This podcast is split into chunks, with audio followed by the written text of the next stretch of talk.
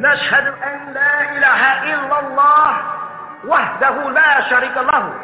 الحمد لله رب العالمين. الحمد لله الوالي الكريم. وصلى الله على أنبياء أجمعين. والمسيح والمحسي والمجدد. لمن مرسلين أما بعد.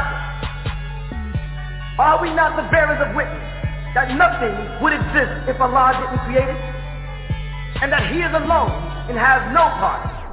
And that all gratitude is for Allah subhanahu wa ta'ala, the sustainer of all the boundless universes.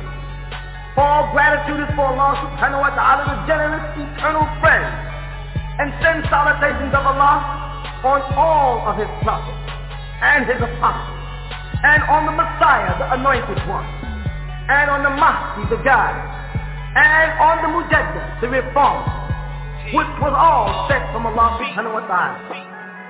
We send greetings and we send peace throughout the boundless universe to all. Assalamu alaikum wa rahmatullahi ta'ala wa barakatuh. The man of the hour, airing seven days a week at 4 p.m. Eastern Standard Time on WGAG Radio. The True Light, featuring As-Sayyid Al-Imam Isa Al-Hadi Al-Mahdi. I would like to ask about um, Luke 23, 43, where um, it says that Jesus said unto him, Verily I say unto thee, to, today thou shalt be with me in paradise. I know that it says that um, Judas was made to look like Jesus, but did Judas say this to um, to the um, thief that was next to him? Here's the point. The answer, first of all, is if it's not in the book of John, don't believe it. the reason why I say that is because the Christians acknowledge that John is the receiver of the book of Revelation. You follow? Now the two books we're talking about, which is of course John and book of Revelation, are the last two books to be revealed. We got one being revealed in the year 96 and the other being revealed in the year 98. We start talking about Luke and them, people do not know that Luke didn't even receive his own book. Matthews received it for Luke. The year is 56 to 58. You follow that? Mm-hmm. He was one of Paul's followers, which 2 Timothy 4.11 confirms. His book, now let's just look at Luke for starting, so we'll know we're up again. Okay? Luke chapter 1. Let's see what it says. Verse 1. Are you with it? No. For as much as many have taken in hand to set forth an order of declaration of those things which most surely believed amongst us, he says, when, he turned this back to English. Just as other people have taken upon themselves to write the things that we believe, you understand? Number two, even as they delivered them unto us, which from the beginning were eyewitnesses, they was back in the beginning the people who saw it, and ministers of the word, and they were out teaching the word. He's talking about these same people. Now I know that he says in number three. Read it for me, sister. It says, It seemed to me, it seemed good to me also, having had perfect understanding of all things, from the very first to write unto thee in order, most excellent um, Theophilus. Theophilus. Now, is he saying that this is a revelation from heaven? Or did he just say he decided to write this because everybody else was writing books? Listen to this man. Listen to what Luke just said. Well, everybody else wrote a book and they were there and they preached with Christ, but me, I am perfect in my what? Understanding. He never met Christ, but he perfectly understands what Christ said. Now I ask you again, should we believe what Luke says? According to Luke himself, he got an ego that won't wait. Listen to this. It seemed good to me also, having had perfect understanding of all things from the very first. How can he have perfect understanding of all things from the very first he wasn't there? He never saw Jesus in the flesh. He never walked with Jesus. He wasn't in the upper room. He never broke no bread. He wasn't on the sea. How can he have perfect knowledge? This is what Christians do. They get up there and they use words like perfect knowledge and understanding when they don't even know what they're talking about. Now this man took it upon himself to write a book. And the Christians swear by the book of Luke. and they quote Luke to us. Anything that is not mentioned in John about Jesus, don't trust it. Why? Because if you go to Revelations 21, let's see what he says about this book. Because Revelation chapter 1 says this is the book of Revelations, which Allah has what? Given unto who? For to show what? Read Revelation chapter 1. Um, the revelation of Jesus Christ, which God gave unto him, Uh-huh. to shew unto his servants things which must, must shortly come to pass And sent it and signified it by? by his angel Now this to his to a servant, who? John. Hey. Now this revelation says God gave it to Jesus, but he sent it by an angel to John. Is this a revelation from Allah? According to this, of course. Would this be a divine revelation? Wouldn't this put this above the book of Luke? Out the window in Luke. Let's look at what the Bible says. The very Bible they read tells me that John was inspired by way of an angel from Heavenly Father to do his book. Huh? The days are over for them lies and them gimmicks. And if you look at the same book of Revelation, let's go to the last chapter, chapter 22, and let's go to the 18th verse. And it says, what? For, What? oh, Go ahead. For I testify. Unto every man that hears the word. Y'all can read together, ain't nothing wrong with that. For I testify. Unto every man that hears the words of the prophecies of this book. Stop. Put the emphasis where it belongs. On the prophecies of uh, this book. Not Matthew's. Not Mark. Not Luke. Not Corinthians. Not Philippians. Not Hebrews. Not Paul's books. But this book. This is what we call the Evangel. Which we translate in Al-Quran as Al-Injil. The Evangel, El-Injil. The book of Revelation is the Injil, not the New Testament. You Muslims stop fooling people and stop confusing people. Only the book of Revelations is the Injil, not the New Testament. We make a fool out of ourselves when we say the New Testament is the, is the Injil that has all these contradictions and mistakes in it. Then we have to answer, why did Allah sanction it after it was tampered with?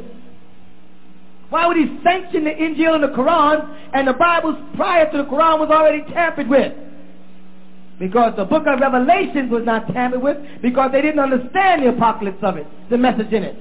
They left it because they couldn't translate the meaning. The symbolism was too complicated. And Allah subhanahu wa ta'ala knew that was going to happen because he knew the explanation of it couldn't come until after the seal of the prophets came, Muhammad, with the Quran, the seal of the scriptures. Then when that knowledge was put here, then men would be able to understand the Quran before the end of the world. Let's go on and see what it says. 18. For I testify unto every man that heareth the word of the prophecy of this book. If any man, not God, not angel, if any man shall add unto these things, God shall what? Add unto him the plagues are written in this book. Now let's go to our perfect number to seal it.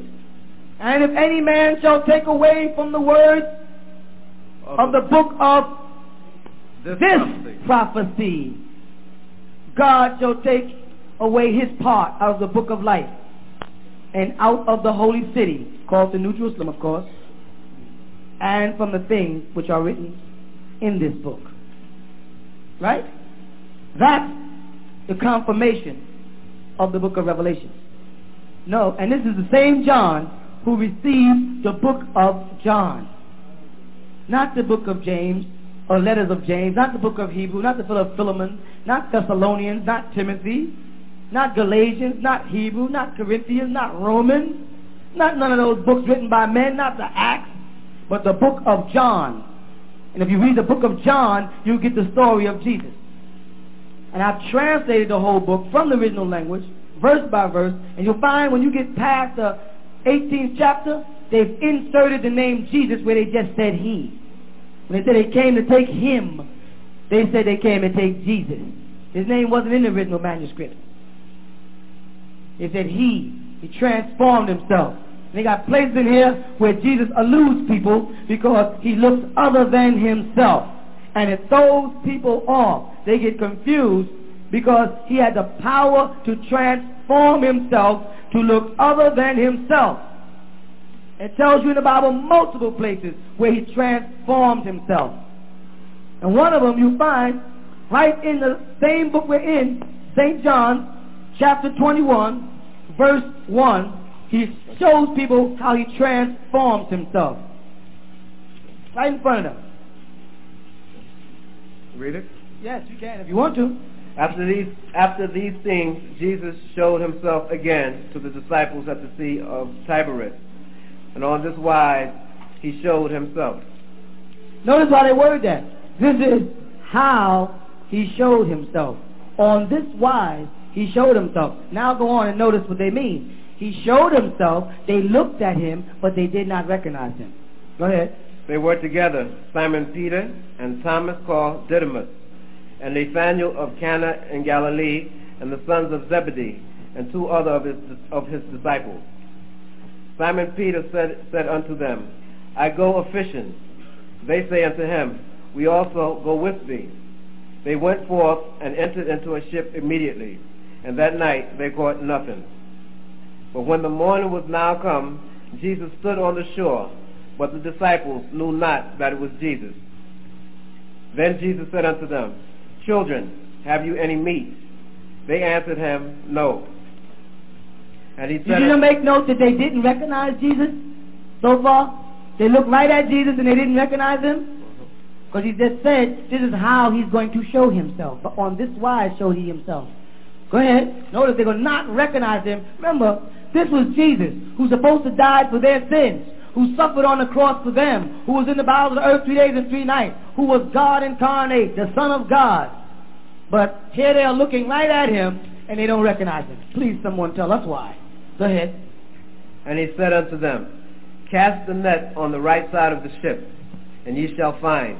Make note that Jesus has the power here to make fish commit suicide. See, the Christians have a way to make it look the other way. Jesus made the fish multiply. He made fish commit suicide. That's what he just did.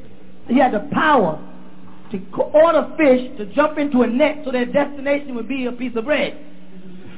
That's the power. That's, some, that's some power from heaven there. But it says in the Quran, the law has supported Jesus with his word and with his Holy Spirit. Jesus had the power to perform miracles. Nobody takes that away from him. As long as he did it in Allah's name and not his own. Go ahead. They cast therefore, and now they were not able to draw it for the multitude of fishes. Therefore that disciple whom Jesus loved said unto Peter, It is the Lord. Now when Simon Peter heard that it was the Lord, he girt his fisher's coat unto him, for he was naked and he did cast himself into the sea. And the other disciple came in a little ship, for they were not far from land, but as it were two hundred cubits, dragging the net with fishes. As soon then as they were come to land, they saw a fire of coals there, and fish laid thereon, and bread. Jesus said unto them, Bring of the fish which you have now caught. Simon Peter went up and drew the net to land full of great fishes, and a hundred and fifty and three. And for all there were so many, yet was not the net broken. Jesus said unto them, Come and dine. None of the disciples durst ask him, Who art thou? Knowing that it was the Lord. That means they looked at him, but they didn't dare ask him, Is he Jesus? They knew it was him by the way things he did, but they didn't recognize him. I'm just going to give you a list of other quotes. Matthew 17, 2. Somebody turn to it. John 21, 1. Someone turn to it. And now Mark 9, 2. Now these are all of them. And notice John is the one we're going to listen to. Or you can look at the same book Shack, Luke 9, 29. It's going to tell you right there that Jesus had the power to transform himself to look other than himself. Then when we go to the Holy Quran, in the fourth chapter and the 157th verse, it's going to confirm it. Because Allah is going to use a word in there that Muslims in Arabic know, shubih, which is sheen, beh, ha, which means looks like. If I said you look like somebody, I said, huwa huwa. Huwa yashbih mithla huwa. He looks like him, or you look like him. The word shabba means to look like, to look like somebody else. You understand? Not like like the word misla, not like in action. He acts like him. No. You got one of them? No. Which one? Matthew 17, verse 2. Read it. And was and was transfigured before them. Who was? Jesus. And And, and as he prayed, I'm reading the one in Luke. And as this is Luke chapter 9 verse 29. And as he prayed, the fashion of his countenance was altered. And his raiment was white and glittering. And between it tells you that these are two different statements. Don't let a Christian say, yes, that's me. That means he made himself turn glittering white. Well, if Jesus had the power to turn himself to look glittering white, he had the power to change the way he looks. But it tells you right there, his countenance was what? altered. It says right there, and he prayed and the fashion of his countenance. Now let's go back to Genesis. If we want to understand fashioning, what did he say? Did he what? Fashion man in his. Is he talking about his spirit or he's talking about his body? What is he talking about? He said man is fashioned like him. Allah called El Mustawir, the fashioner. You follow what I'm saying? Jesus' countenance was changed. Jesus had the power to make himself look like other than himself right in front of people. This is what your Bible says, Christian world. This is what the Quran supports and backs up. Read another one, John 21 1. Be after these things Jesus showed himself again to the disciples at the Sea of Tiberias, and on this wise showed he himself. This is how he showed himself. Mark 9 2, someone. And after six days Jesus taketh with him Peter and James and John, and leadeth them up into a high mountain apart uh-huh. by themselves. And he was transfigured before them. What happened to him? Transfigured before them. Does anybody know what the word transfigured means? Huh?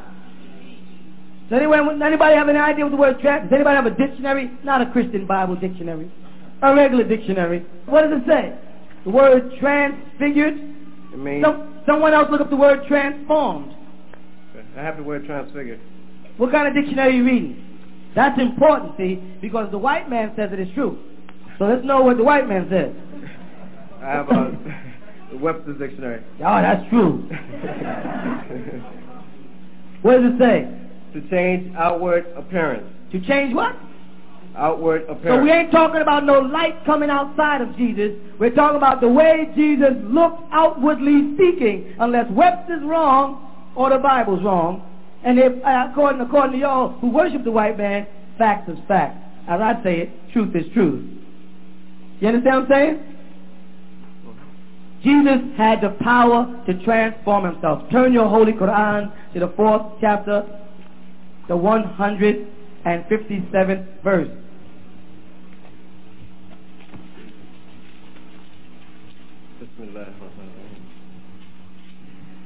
And for their saying in both, verily we have slain the Messiah, Jesus, son of Notice Mary. the word. Inna qatalanna. See that? Al-Masih Isa ibn Maryam Rasulullah. And it says for them saying that they killed. Killed. See that? No. What about it?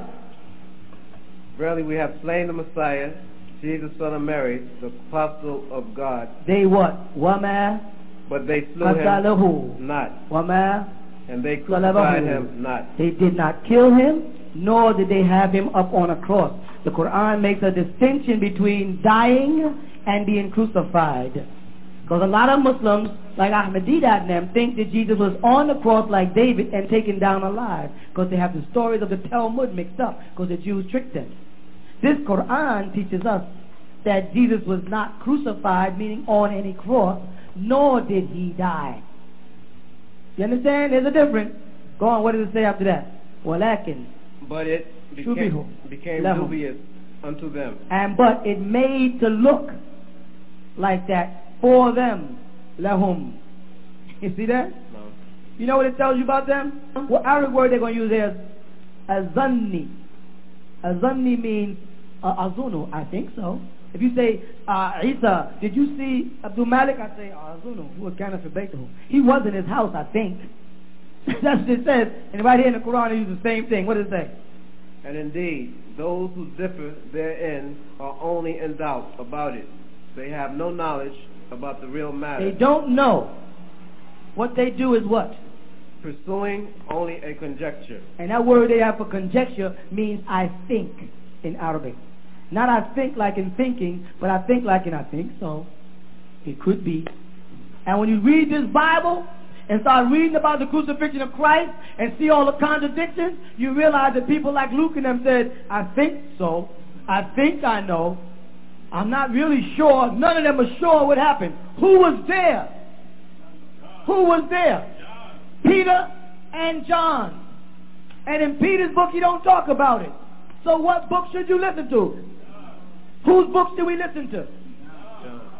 Did Mary Magdalene write a book? Who else was there? Peter? And? John. Did Peter write about it in his book? No. Was Matthew there? No. Was Luke there? No. Was James there? Was Paul there? No. So of course, as the Quran teaches us, all they have is conjecture. All they do is think they know what they're talking about. Because they didn't see it. And the man who wrote the story was John. So I tell Muslims, read the book of John. I tell Christians, according to your writing in the book of Revelation, John is the person who received the revelation from the angel for Jesus. So we can listen to him. And then according to your book, John chapter 1, let's go back and see what it says. John chapter 1 verse 1, he says in the beginning was the word. في بعد كان كلمة وكلمة كان الله عند الله in the beginning was this word, and this word was in and Allah, in possession of Allah. For kalima Allah. And this word was Allah. What is this word? This word is kun. Kun. Kun fayakun. Allah merely says to a thing, come into existence, and into existence it comes. Don't let anybody say be and it is. That's not no translation. Kun means to exist, from Cohen, universe. In the beginning, he created a whole universe. And into that universe he placed everything. Because when he said to Mary to have a baby, he merely said, kun, fayakun. He took that angel and transformed him into a human being, and he went into Mary. And she conceived. It says right in Holy Quran chapter 19 that he gave her a baby, 1919 to be exact. Couldn't be any more perfect than that. It was the word wahaba. The Arabic word wahaba means to give somebody something physically. Go ahead, y'all. Okay, um, my next question is um, from Genesis 2 7, where, um, me get it. Okay, it says, And the Lord formed man of, of the dust of the ground and breathed into his nostrils the breath of life, and man became a living soul. And um, I know throughout the scriptures it does speak of um, humans as being souls. So I would like to know how how can someone live without a soul? All right, because what happens is you have in the Hebrew language, soul and spirit. Just like we have in the Holy Quran, we have the word soul, ruh, and the word spirit, nefsa. The word spirit, nefsa, if I said nefsi, would not just mean spirit, but it would also mean myself. You follow? Now in the Torah, they use nephish. That's the Hebrew of our word nefsa. And they will use the word ruh or rish for the Arabic form ruhu, soul. In here, it says that Allah breathed into man of his soul, and man became a living spirit. The translators, because when they got to Latin, didn't have a different word for soul and spirit. The Greeks didn't have a different word for soul and spirit. They used it, uh, what do you call it, as the same word. The way most English-speaking people do, even though there's a clear difference between a soul and a spirit, most English-speaking people say soul and spirit. No. Spirit is hayat. It's a word for person, existing things. The word soul is from the word wind. Why wind? Because the scripture says that the heavenly Father did what? He blew into man of the breath of life. And the same word for blow, ruh, from rish, is the same word for ruh, soul. So what came from Allah was ruh, the wind of his life. And when it settled in man, man became alive. And when man inherited emotions, man becomes like Allah, a living soul. You follow? Mm-hmm. So what happens is anything that's alive has a spirit. A human being could lay in a hospital, go into a coma, be alive. You follow that? But have no emotion. That means their soul has left, but their spirit is still there. You, on the other hand, may have woken up one morning from a deep sleep. You was alive. Your eyes was open, but your body wouldn't move. And panic set in. You say, oh my God, I'm dying. You can't move. You're just laying there. You hear people talking in the next room. You can feel the presence of something on you. And you, out of fear, you pull your soul back in your body because your soul leaves your body every night for the recording of your deeds. But the spirit stays there as long as you're alive. When Jesus was talking about the angels, he was calling them holy souls. Translators call them Holy Spirit. It says Ruhu in the ancient language, not Ruhanasa. Oh, you see that? And when a person has rhythm and can dance, they say the boy got soul. You follow what I'm saying? When a person gets down, they say he's a soul man. They call James Brown the soul man. Let me make something clear about James Brown, because a lot of these young rap groups talk about James Brown as if he wasn't responsible for them. The moonwalk that Michael Jackson did, James Brown did. The steps of sliding across the stage that Princess, I mean Prince, that Prince does, James Brown did. The split that Fourth MD and New Edition and all them are doing, James Brown did. You know what I'm saying? So 90% of the dancing that the white man is praising today came from one man, James Brown. You know what I'm saying? Soul is something that makes me and you able, like I say many times, to take an oatmeal box and turn it into a drum. Sit on the stoop and just be banging. Take a toilet paper ring. Hope I didn't offend nobody who, who doesn't want to face reality. and turn it into a horn. Be blowing, ah, and white people look at that and say, look at this. Nigga took a milk crate, a block of wood, and a pair of skates and made a scooter. Now y'all don't realize white people freak out over stuff like that. Y'all think they just go by and say, my God, look at that. Actually, he sits in his car and he said, these people did build the pyramids. These people did build the Sphinx. These people built the White House, in fact. What am I talking about? Y'all ain't free. Y'all, all y'all did is reach back into the foul cabinet of your soul and y'all brought back things that we were doing before you were born, and now y'all think y'all created something. It would be better if you can tell the white man we got this from our elders. No, but you want to make it yours.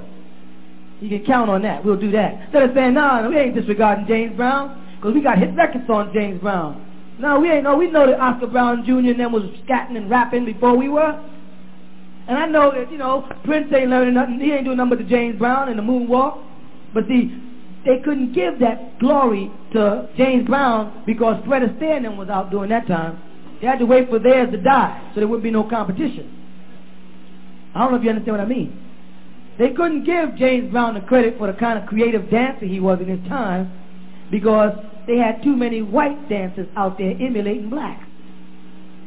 But Michael Jackson, he was white, so he was all right. He cut his nose off, he cut his chin off, he cut his he cut his eyes off. He took all of the, he did the same thing Napoleon did in Africa, in Egypt, to all the statues, cut the noses off and everything to look white. Well, he didn't need Napoleon. Michael Jackson and became white by white people. So that, that's why they made him a god. So sister, soul is something we have, white people do not have. They have a spirit. They are alive. But they don't have any soul. And if you don't believe me, put on a record and tell them to dance and watch them turn a very serious thing into a joke. Let me tell you something else. Out of all the music in the whole world, of every country and every culture, there's not but one music that has no drum. You know what that is? The white man's classical music. Every place else you go, whether it's China, Japan, Malaysia, India, Africa, any place where there's people of color, you will find the drum. Why? Because the white man says the drum is the heartbeat. It's the soul of the music. So white people created a kind of music without a beat and without a soul. And when you look at them white boys and white girls on television now dancing and singing like blacks, I'm telling you as a person who has a recording studio, if it wasn't for a sync, if it wasn't for a metronome put inside drum machines, white people would be lost. All they're doing is sampling what black people are doing and duplicating it. If you take away them sampling machines and them midis and he moved those drum machines, right to be back to doing the hully gully and not being able to dance at all. The fact that you were teaching them how to dance, the man, a white man is so shrewd, he set up the aerobics. And the aerobics, you know what the aerobics was? Blacks teaching whites rhythm. You thought you thought they were exercising, didn't you? They was going left, right, left, right, left, right, right.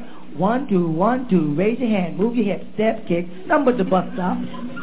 It was a bus stop when we did it. It became aerobics when when Jane Fonda started doing it, all of a sudden now it becomes aerobics. But when we was doing it, it was the bus stop. If I would have did a, a video of the bus stop, Whitey would have never put it out. you understand the devil? You understand what you're dealing with? We got something the man can't have. Don't give him your soul. That's all he got left. He then took everything else. We ain't got nothing else but each other. And you know what I'm going to do right now. You all that know me, you know exactly what I'm getting ready to say right now, don't you? I'm getting ready to say Anybody that's sitting in that room next to somebody and they've been sitting there as hot as it is and don't know them ought to be ashamed of themselves. There's somebody sitting next to you, you know, and he's your brother and he's suffering also. And the white man has done the same thing to him or her that he's done to you. You understand what I'm saying?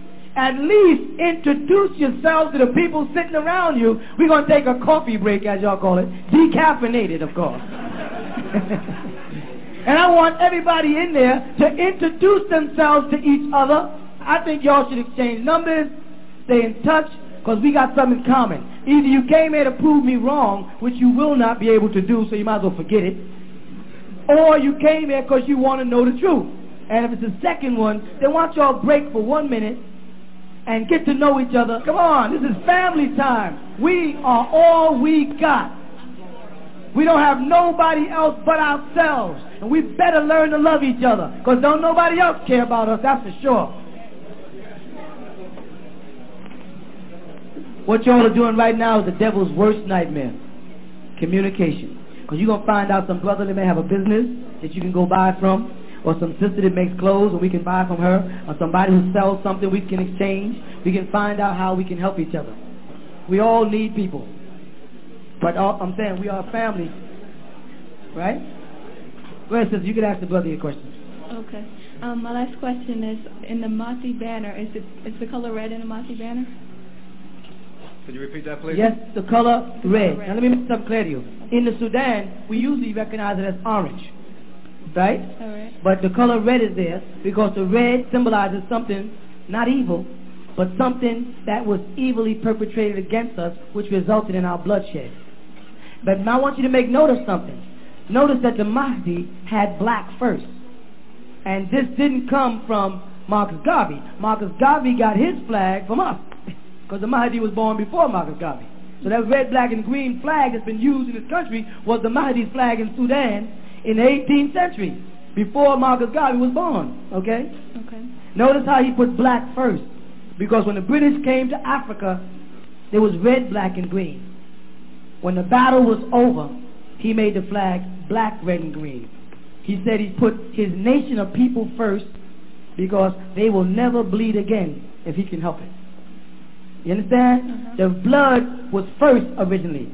The blood, red, black, the people, and then Mother Africa. The Mahdi changed it around. He said, no, it's black, the people first. Then the blood that was shed for Mother Africa. And we will never bleed again. And when we become a powerful nation here, if you're listening to me, we're going to go home and help Africa. You understand? Okay. We're going to take South Africa and restore it to who it belongs to. That's our job. And if the South Africans don't want our help, we'll still take it and give it to them. Because that's our job. We have to go home and help our brothers and sisters. Stop trying to become Americans. Because regardless of how much American you want to be, your nose ain't going to let you be white anyway. and you can't shadow out that nose. You can blush it, you can brush it, you can stretch it, you can paint it, but after that, you take a bath, you're still an African. You ain't going to look white regardless of what you try to do. You can put all the white powder on and then let me see you go swimming and stay looking like that.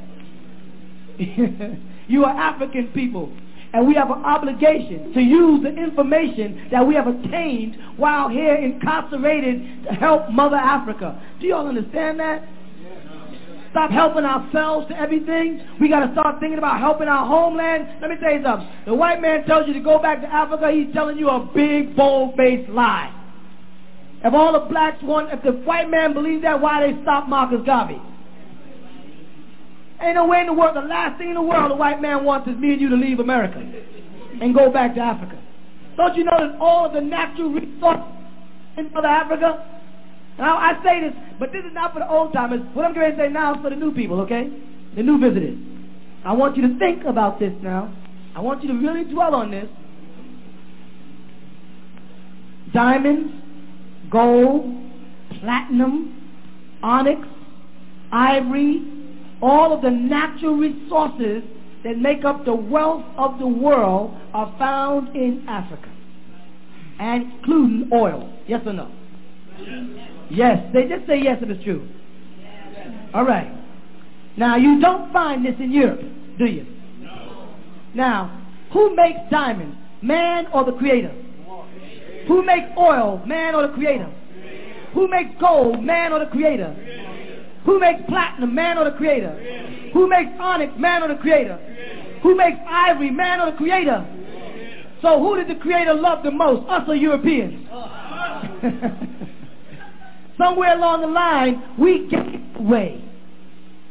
The Heavenly Father entrusted me and you with all the natural resources in the world. He intended for us to be the richest people on the planet. And here we are, the poorest, the lowest of the low receiving welfare money for money coming out of our mother country.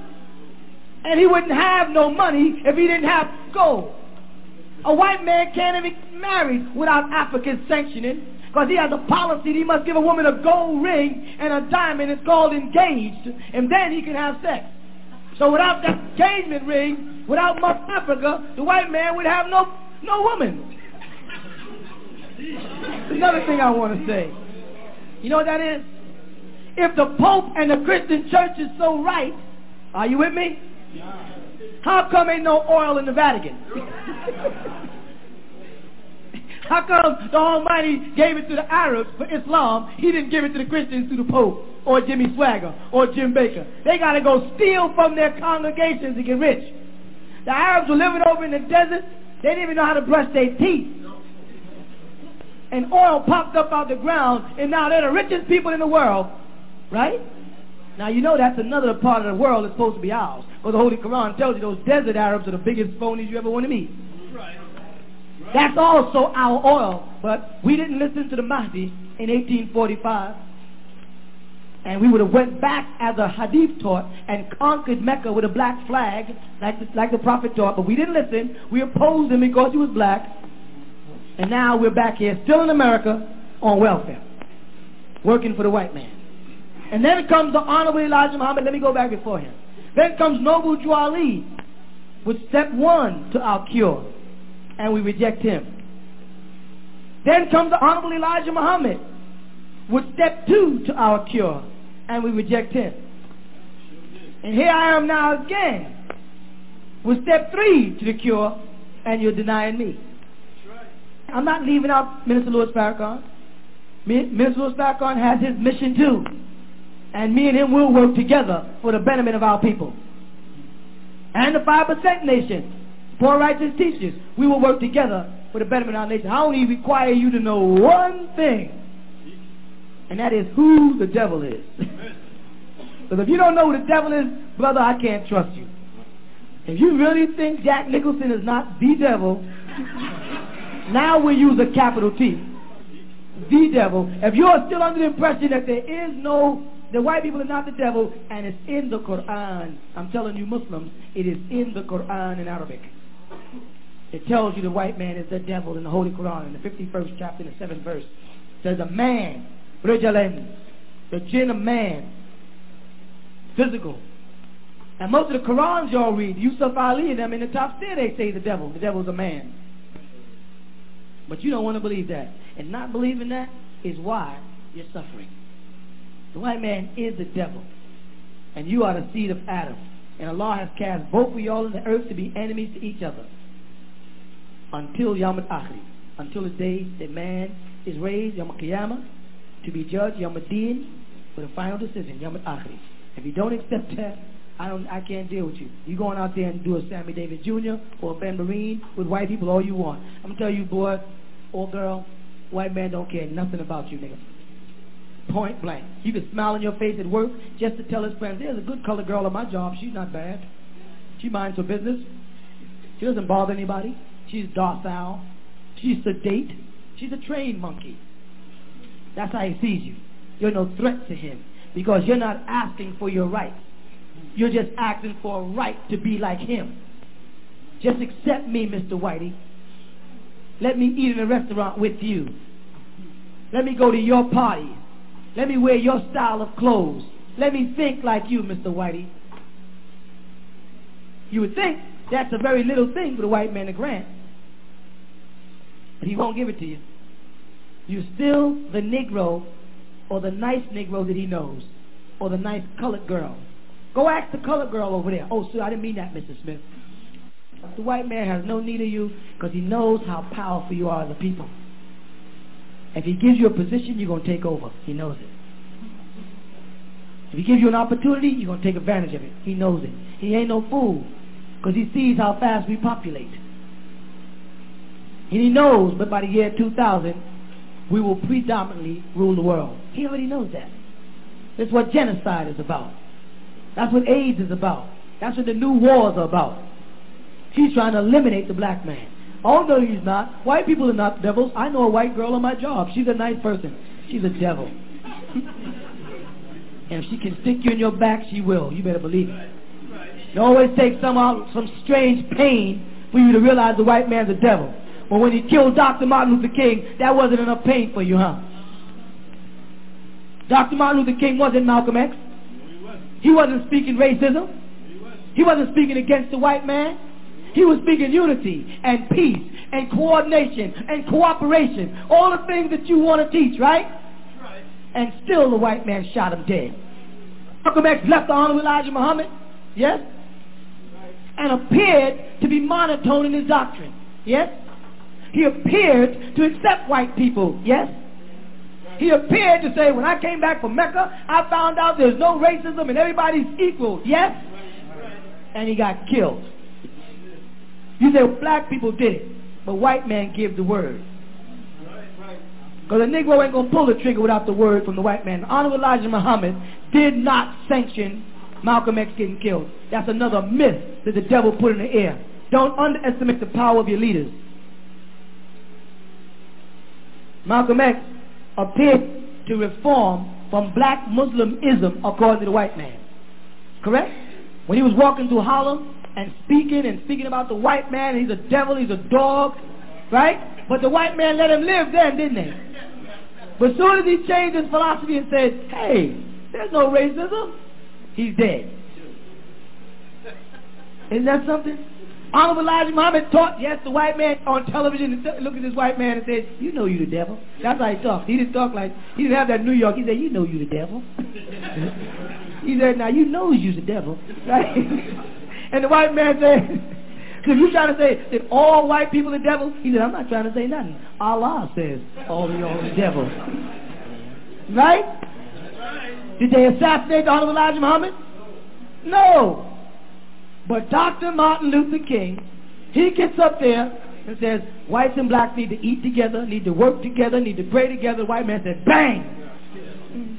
Now why is it did he let Malcolm X's philosophy prior to his conversion from the truth to darkness, he leaves him alone. As soon as he becomes a preacher of peace, he kills him. He never killed Donald Elijah Muhammad, but he killed Malcolm X. Now, on the other hand, he killed Marcus Garvey. He, he deported him and had him killed. Let's follow the picture through. And he killed Noble Ali for teaching racism. So the country must have shifted in hands. Don't be fooled. It's too late. We ain't got that much time. We better get together and start building now. Pick up where the Honorable Elijah Muhammad left off. And I'm telling you, tell them brothers and sisters that follow the Sunni Muslims that them white Muslims ain't thinking about you. Right. Right. And they're making a billion dollars an hour on oil, and you ain't got one mosque in America yet built from the ground up. Yes or no? How come the Orthodox Muslims from Saudi Arabia and Kuwait with all that money won't build a university? And don't tell me about that little square box up on 96th Street. That thing ain't even going to hold 2,000 blacks. That ain't them. They got enough money to build all these big office buildings in Manhattan for, for their uh, oil exchange. Why don't they take a block and build a whole university in Mars? And import teachers from Saudi Arabia and Egypt and Sudan, Quranic reciters, Arabic scholars, translators. Instead of bringing in translations of the Quran, why don't they bring in men that can translate the Quran from the khutbah? So we ain't got to listen to brothers like Siraj Wahhaj who don't know what he's talking about. Who's on salary, so he's going to anything they want him to say. Because he stops preaching what they say, they'll take his rent money. Them Saudi Arabians don't care nothing about us. They busy trying to be white. Chasing white women. Buying yachts and transforming planes into palaces. While people in South Africa are dying. People in, in, in all over uh, Ethiopia and Somalia and Kenya are starving to death while some prince has a, a yacht as a gift for his daughter. And you call that El-Islam? You say that's a Muslim? That's not what Rasulullah taught us. You understand what I'm saying? All we have is each other. We got to work our way back to Mother Africa and build from there. Because when we got our feet planted on the soil that we came from, only then will we be strong. When we walking around in America, second class citizens, we'll never be nothing. When I say second class citizens, you know what I'm going to say, right? Polish American, Irish American, Jewish American, French American, Chinese American, American Negro. Notice everybody else's nationality was first except yours. American Latino. Notice everybody else's name is first, but their name, but Latin is after, and Negro is after. But everybody else, Polish, American, French, American, Italian, American, German, American, Latin, American, American, Negro. You see that? They take the Latin family and they switch it back and forth. When they don't agree with them, then they become Spanish. You see? When they agree with him, then he's the Latinos. You understand what I'm saying? Whitey never stops his little tricks. But his time is up. Because we on the rise now. Truth has come, false things must go. Truth is there. Nobody's never going to tell you Adam is white again. You see him in your mind. That's what that poster was for. Go ahead, y'all. Okay, that's all. Thank you. Um, I'd like to know why okay, like we were brought over here like in slavery and all that. I'd like to know why we were in slavery for so many years. And the people that were in slavery and they got away from Islam, right? Like what happens to those people, like when they died and everything? A person cannot be judged for what they didn't know. Allah is Ar-Rahmani Ar-Rahim. One of his names is Al-Ghafur. And another one is Al-Ghafar. He's the forgiver. You follow? People before the truth came cannot be responsible. But black people in America, after 1914 on up, since the truth of El-Islam has been returned to them, are now responsible for knowing it. And the reason why the black man is still in slavery is because he worships the image of the beast. And what do I mean by worships the image of the beast? He straightens his hair. He weaves white people's hair into his hair. He puts on blue contacts. He dresses like the white man. He wants to talk like the white man. He wants to live where the white man lives. He wants to eat as white people eat. He doesn't know that because he pretends he's black when he says the white man this, the white man that, and then he's doing everything he can to emulate the white man. So blacks are in slavery now because they want to stay in slavery. Because they've gotten so comfortable in the bosom of the white man, they're afraid to step away and do something for themselves and Mother Africa. They're so happy working here. Jesse Jackson is so busy trying to be important here, he could be a prominent leader in Africa with his views and his understanding. And the only black leader you had that had enough sense to extend himself, I should say only two, was Marcus Garvey, and they did what to him? They killed him. And Malcolm X, who tried to set up Pan-Africanism, what they do to him? They killed, killed him. See, the white man is very conscious of that. If you try to break away from him and set up something with Mother Africa, they will kill the leader that tried that. You can organize inside America and be anything you want. You could be Black Panthers. You could be Young Lords. You could be Five Percenters. You could be Nation of Islam. You could be Ansar Allah. You anything you want. But soon you try to make a link to Mother Africa, where you can start sending intelligent brothers over there so that we can take the degrees and information that we've attained while being imprisoned here, you follow that? And apply it home and develop our motherland, that's when the white man is concerned. He doesn't want black Muslims here teaching, meaning he doesn't like Sudanese Muslims teaching. He doesn't like Somalian Muslims teaching. He doesn't like the black, he never lets the black Egyptians in this country. And most, most people don't know that 90% of Egypt is black. He doesn't bring, what he'll let in this country is blonde hair, blue eyed teachers, white teachers. They got to come out of university in Egypt and they got to be blonde hair and blue eyed. They can't even be dark skinned. You don't ever see him. Every masjid you visit in the United States, when a foreign imam is there, he's always white. He's never a black-skinned imam. This is all part of pre-planning. Why? Because he has to keep black people in America worshiping the image of the beast. And the image of the beast, he's coveted for men and women. You got a blonde hair, blue-eyed picture on your mother's wall of a Jewish boy with long, straight hair. That is the image of the beast. And black people are trying to emulate the image of the beast. This is why women are weaving hair into their hair so they be shoulders so they can shake it like Shirley Temple. And this is why they're straightening their hair with Jheri curl. We're doing everything to live in the image of the beast. We've got to break that inferiority complex before we can establish ourselves as a people. That's it. We got to learn to love who we are as Africans and what we look like. Remember, the white man sees you as pretty. You don't see us driving through white neighborhoods picking up prostitutes. They're downtown driving through black neighborhoods trying to pick up black women.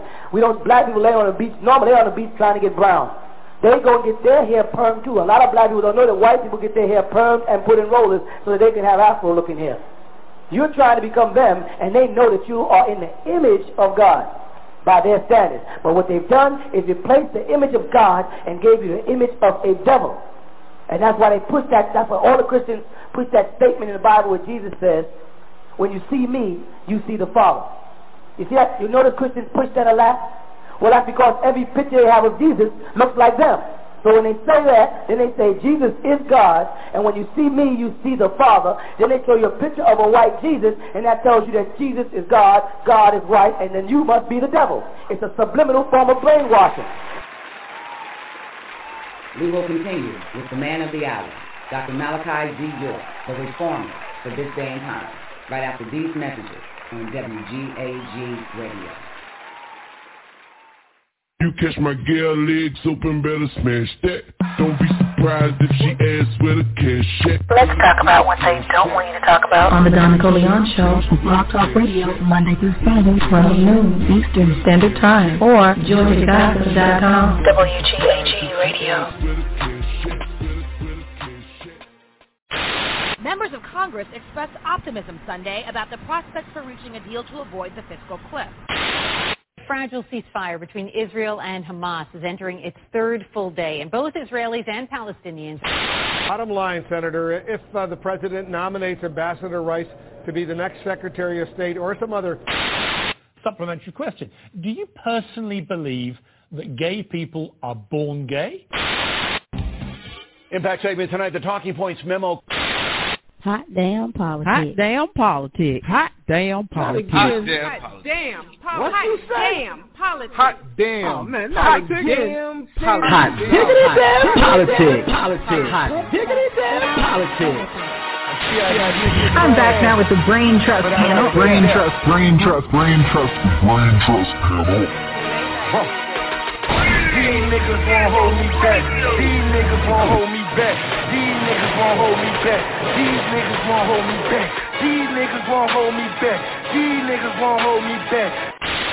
The Brain Trust Panel. Brain Trust, Brain Trust, Brain Trust, Brain Trust Panel. Hot diggity damn politics. I put that shit on everything. Radio.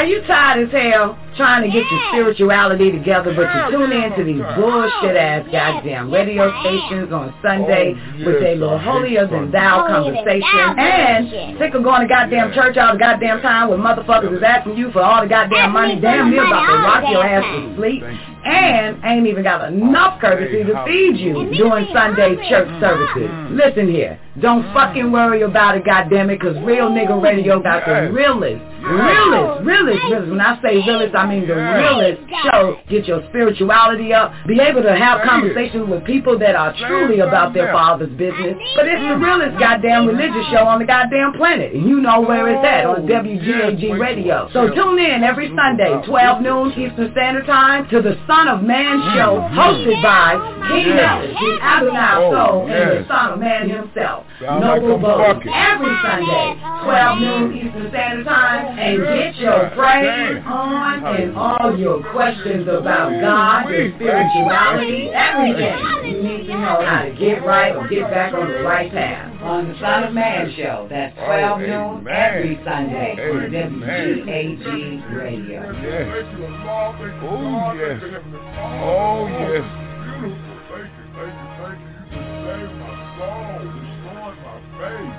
Yes, King Ellis finance. Jesus, you know I ain't got no money. Them bad ass kids get on my nerve and I gotta bring them to church. Yes, Lord, yes, Lord, I found my place. I found my place. Thank you, Jesus. Thank you, Jesus. Thank you, all the angels. Thank everybody. Thank God, Allah, subhanahu wa ta'ala, Elohim, all you motherfuckers. I'm coming to the Son of Man show. The Don Napoleon After Party, 24 hours a day, 7 days a week at PowTalk.com. All you need is a microphone, a headset. You can use your Android phone or your iPhone. You can download the app that the internet for the Don Napoleon After Party. You mean I can get down like that? I can download the app for Power Talk?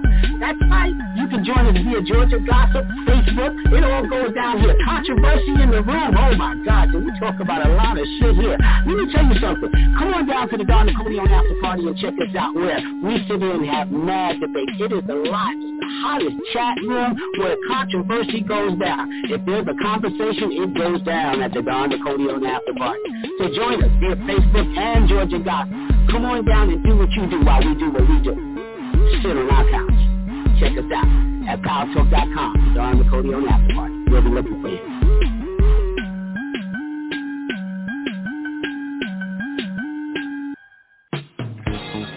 All Eyes on Egypt presents the Holy Tablet, backed by popular demand, written and transcribed by Dr. Malachi Zodok York L., the receiver. This is the scripture that is divinely inspired that will bring about a long overdue change. Like the phoenix bird rising up out of its ashes. Up, you mighty people, come forth like Lazarus from the tomb. This tablet is food to feed the hunger and to nourish the soul, to give it strength.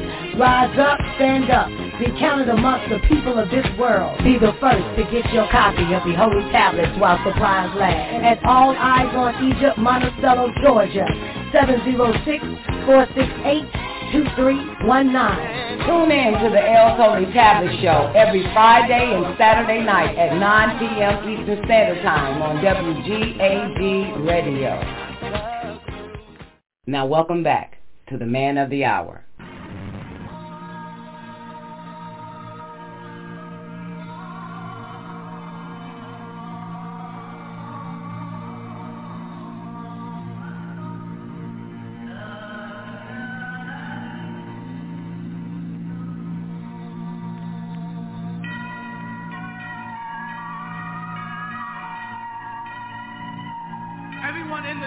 Audience who is a sincere seeker of the truth, grab your scriptures, a pencil, and a piece of paper. You are about to hear the most profound, dynamic, soul-stirring information ever to reach the shores of America. You are about to hear a true teacher, not a preacher. So come, let us step from the darkness into the true light. with As-Sayyid Al-Imam Isa Al-Hadi Al-Mahdi.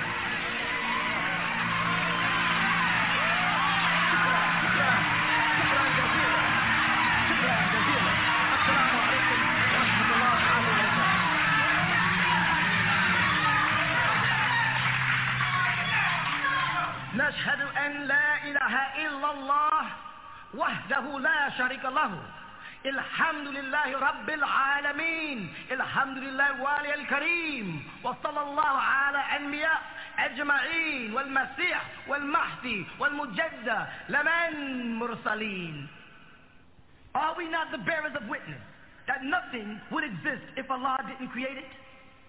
And that He is alone and has no partners? and that all gratitude is for Allah subhanahu wa ta'ala, The sustainer of all the boundless universes.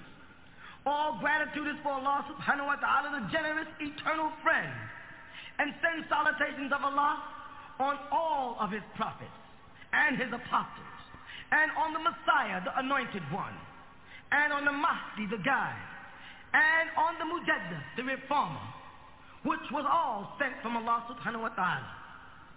We send greetings and we send peace throughout the boundless universe to all. Assalamu alaikum wa rahmatullahi ta'ala wa barakatuh.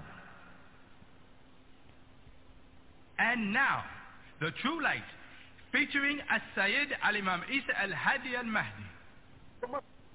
Um, I just want to specify a difference.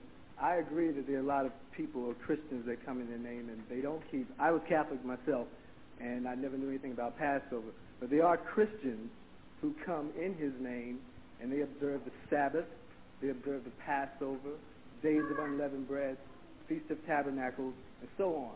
In fact, they observe all of the laws except for we no longer feel like we have to do any of the burnt offerings because Christ came and that was the end of that law as far as what we're concerned. As far as burnt offerings go, where do you say that, you know, it, it is to continue? Assalamu alaikum. Alaikum salam wa Jesus didn't make offerings because Jesus wasn't a Levite. And if you study the scriptures to find out about Bena Israel, the children of Israel, and their laws, the priesthood was in the hands of the Levite people, not the tribe of Judah. So amongst Jesus' people, they would go to Jerusalem for the Passover, and inside the temple of the ark, where the Ark of the Covenant was, it was the high priest of the tribe of Levi, or Levites only, who did the burnt offerings. The other tribes didn't do that. Only the Levites did it. They were the priests that represented the 12 tribes. Jesus was a Judite. So when the Levites did the burnt offering, they were doing it for all 12 tribes. And because Jesus went to the Passover four different times in the book of John, then he was a part of the, burnt offerings that were taking place in Jerusalem. You understand the point I'm trying to make? That there was 12 tribes of Israel, and the tribe of Levi, as they call them, was the priesthood, and they're the only ones who are allowed into a certain section of the temple. You do a little research to find out that the way the temple in, uh, in Jerusalem is set up, it has three chambers to it. And the Holy of Holies is the place where the burnt offerings took place. And only the high priest was allowed in there. And the high priests were the Levites. Jesus wasn't one of them. Are these the same people that Jesus at one time himself called hypocrites? No, you're talking about the priests of Judah. That's the ones that was there when he raised Lazarus in the book of John again, and they bore witness to him and his miraculous power and openly identified him as the Messiah when the last hour came. They denied him. Mm-hmm. No, that was not the Levites, that was the Judites, because he was always referring to the priests, the Pharisees. He dealt, dealt with the Pharisees and he dealt with the tribe of Judah throughout the book. That's why they keep saying in St. John, the Jews, the priests of Jews came to him, or the Pharisees came to him. They never even talk about the Levites because it was blasphemy to talk about the Levites and would result in immediate stoning to death in his time by Judaic law. You never spoke about the priesthood. So they had a priesthood in each tribe, but they're, they're called rabbis, hold allegiance to the head of the church, which was the Levitical covenant, which is the priest who had the apron with the 12 stones. Mm-hmm. So Jesus did, up until the day of his passing on to the greater life, did observe the burnt offerings as an Israelite. Yes. I agree with that. And, but, it, and that's it, a disagreement to what you said earlier, before you said he didn't. Okay, up until the time, okay, then I stand corrected. Now, when I say up until his passing, I think you think I'm saying he got crucified in 33. I'm saying he died at 120 years old. Up until the time he died at 120 years old. All right? Genesis chapter 6, verse 3. Yes. And the Lord said, My spirit, and it's ruh as a singular, shall not always strive with man, shall not always dwell with man. Right? Right. For that he, which is a single individual, not a group, mm-hmm. also is flesh. Now, if Christians acknowledge that the Messiah, Jesus, claimed to have been before Abraham, was, I was, he said, and back in the beginning, according to St. John, then Jesus was back in the books of Genesis. Correct? That's correct. And if they speak throughout John, where Jesus used a prophecy, where they find me in the books of Moses, let me make this clear. They say you find me mentioned in the law of Moses in the book of John, right? That's right. But then the Christian preachers who are trying to be smart and out trick the world, they never quote the five books of Moses on Jesus. They quote Daniel and Isaiah and Jeremiah, which are the books of the prophets, and they're not the five books of Moses. When you ask them to give you reference to Jesus in one of the five books of Moses, they can't do it. Tell me somewhere where Jesus is mentioned in either Genesis, Exodus, Leviticus, Deuteronomy, or Numbers, the five books. What they do is they use reference to Moses' books, and Moses didn't have anything to do with the books of Isaiah or Jeremiah or you know or Joel or Joel or the other books that they use to make reference to Jesus. The only book. Um, go ahead. I, excuse me, um, I'm not prepared. I don't have my notes with me. But the only way that I learned this was from my minister, and he has made reference all the way from Genesis throughout Revelations with the prophecies concerning Jesus Christ. And that's how I learned. I beg to differ with you. I guarantee you that if you went back to your minister and asked him to show you in Genesis Jesus, correct? He can't show you Genesis and Jesus according to Christian doctrine. He can use the books of the prophets. And we have we have from this week to next week, when you could return, with your minister or with the references. He will not do it. I have the collection of the Seventh day Adventists, the Jehovah Witness, the Pentecostals. I have the whole library of all of their commentaries. I, I keep them around me as I'm writing books to make reference to them. And- I beg pardon? in which I disagree with the doctrines of all those you just named. How about which well, which doctrine do you believe in? I believe in just the doctrine of uh, Christianity, not uh, not a specific label. Because Uh-huh. when you get into labels, that's when you get into different uh, uh, uh, practices. or Well, anything. isn't Christianity a label? No, we call ourselves Christians uh, because we're saying we're being like Christ, and that comes from during well, the time. okay, I'm, I'm just then wouldn't a Baptist be saying he's a Christian and a Baptist because Jesus sent them out to baptize and thus they are like Christ too? And wouldn't a Pentecostal be saying he is like Christ insofar as the day of Pentecost, which is 50 days after the so-called crucifixion, came and the Spirit alighted on them according to the books of Acts, and thus they were like Christ too? I mean, wouldn't therefore any denomination of Christianity that uses any title that is found in one of those books be able to say that they're Christ-like? Because I assume that if we looked at you, then we should see the image of Christ in your practices if we say we're Christ-like, right? Exactly. Okay, let me ask you a question. Did Christ or did Christ not have a beard? Yes, he did. Why don't you then? Well, I don't grow beards. You you can't grow a I, beard. uh, because, like I said, I think. Can you that- grow a beard? Um, I don't know. I've tried once before. Can you wear a robe? Yes, I can wear a robe. Did Christ wear a robe?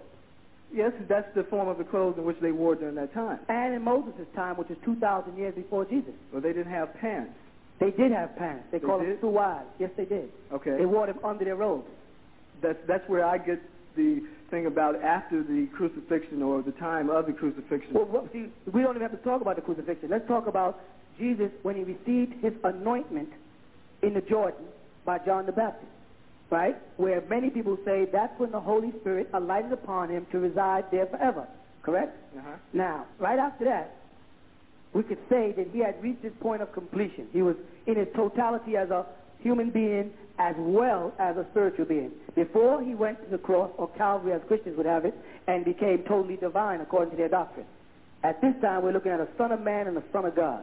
He's a son of man insofar as he was conceived through the woman who was a mortal Mary. A son of God insofar as the Spirit came down out of heaven to light upon him. So we have both his attributes there. Do you follow him as a son of man, or do you follow him as a son of God, or do you follow him as both? We follow him, I would say, as both. Then you should not only do what he did spiritually, you should do what he did in practice also as a son of man. Okay, so then we go by what the teachings of uh, the apostles or his disciples at that time, who said that you know he told them to do this. Right, I agree. Yeah. Okay, so uh, within the doctrine, they, there's nowhere that specifies us to uh, continue in some of the old laws. Uh, Yes, it does. Because it's not- I mean, other than the fact He said, because it'll abide with you forever in St. John chapter 1. Uh-huh. He says it will abide with you forever. So that means to me and you both, forever means forever. Yes, forever means Yeah, so forever. if some man comes along, and me and you as, as let's say people have to be very careful of men. If some man comes along and alters Jesus' teachings to suit his present environment or his economic level or whatever he pursues, shouldn't we use the doctrine of Jesus, the scripture, as our criteria? Yes. And if Jesus said in Revelation 4 4 that the elders around the throne, and they were in heaven when he saw them, was clothed in white, and himself, when they described him in description, he had on a white robe down to his ankles. Uh-huh. And if we are going to be like him and can't get to the Father unless we pass through him and set our pattern and lifestyle after him and claim to be Christ-like, then shouldn't our first stages be to emulate his way of life? Without Paul's opinion or Matthew's or Mark's or Luke's opinion, but let's first get what the Master Jesus himself said, and then let's get the stories from those who said things about him. So the things that we can find in the scripture that are clear, not decisive, but clear about things that he did, should we establish those things first so we're nearer to him, and then start going into what the men around him saw him do or, or said he said? But we should start off with the things that is very clear about him. Right. And we covered a couple of them. I mean, Jesus fell on his face and he prayed. He prostrated his body to the ground and prayed, correct? That's correct. Do they do that in your church? No, is that to say that when I get on my knees, do I pray in vain? No, it's to say that if you want to be like Jesus, do what Jesus did. If you don't, then you're not like Jesus.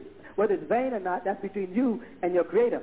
I'm saying if we imitate Jesus, then we imitate Jesus. But if we want to keep the creases in our pants and imitate Jesus, then we're not imitating Jesus. Jesus fell on his face and he prayed.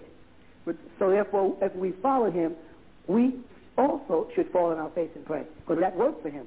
But didn't everyone during that time, if it was a king or whatever, they always fell on their face, whether it was a king I agree or with you. I agree with you. But So it must have been a custom of theirs. No, it was a law because it's in the book of Daniel also, and Jesus made reference to the book of Daniel as y'all read earlier.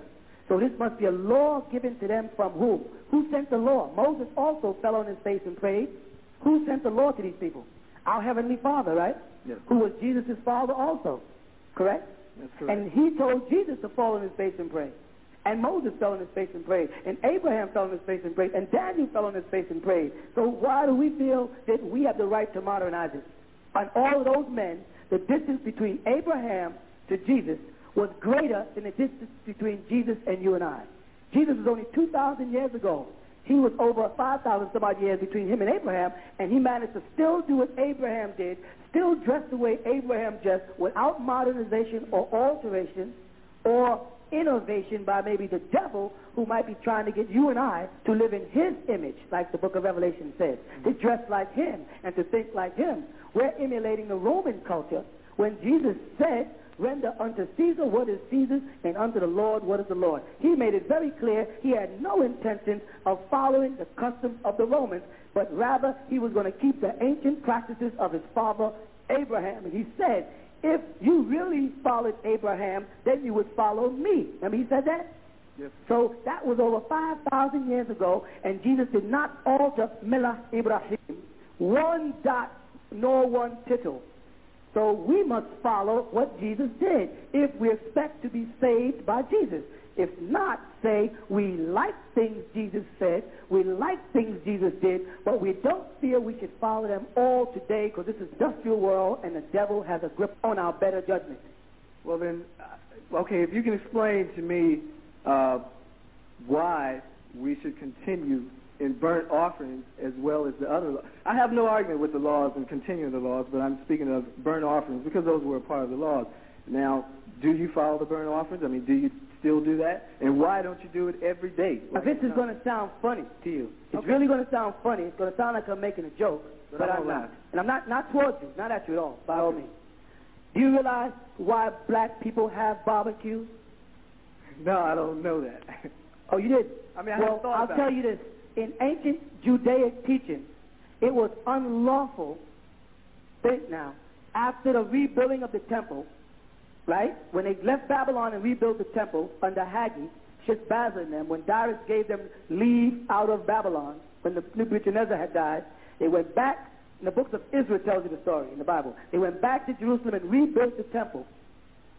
From then on, any time a man performed a burnt sacrifice, according to Judaic teachings as well as the teachings of Muhammad, who was the comforter of follow Jesus, when we sacrifice any animal that we intend to eat, according to the law of Leviticus, we must do it in the name of the Heavenly Father. Otherwise, it is not kosher, or as we call it, halal, lawful. Kosher and halal means the same thing, clean and lawful. You follow? So any creature that we sacrifice, and anytime you eat a piece of chicken or a piece of steak or any other animal, it has been killed in the name of the Heavenly Father or it wasn't. Sort of go another direction now. By all means, yes. Okay, I, I want to respond to something that I, I heard on a, one of your tapes and I read in a couple of your books. Uh, I've just read these things lately last week.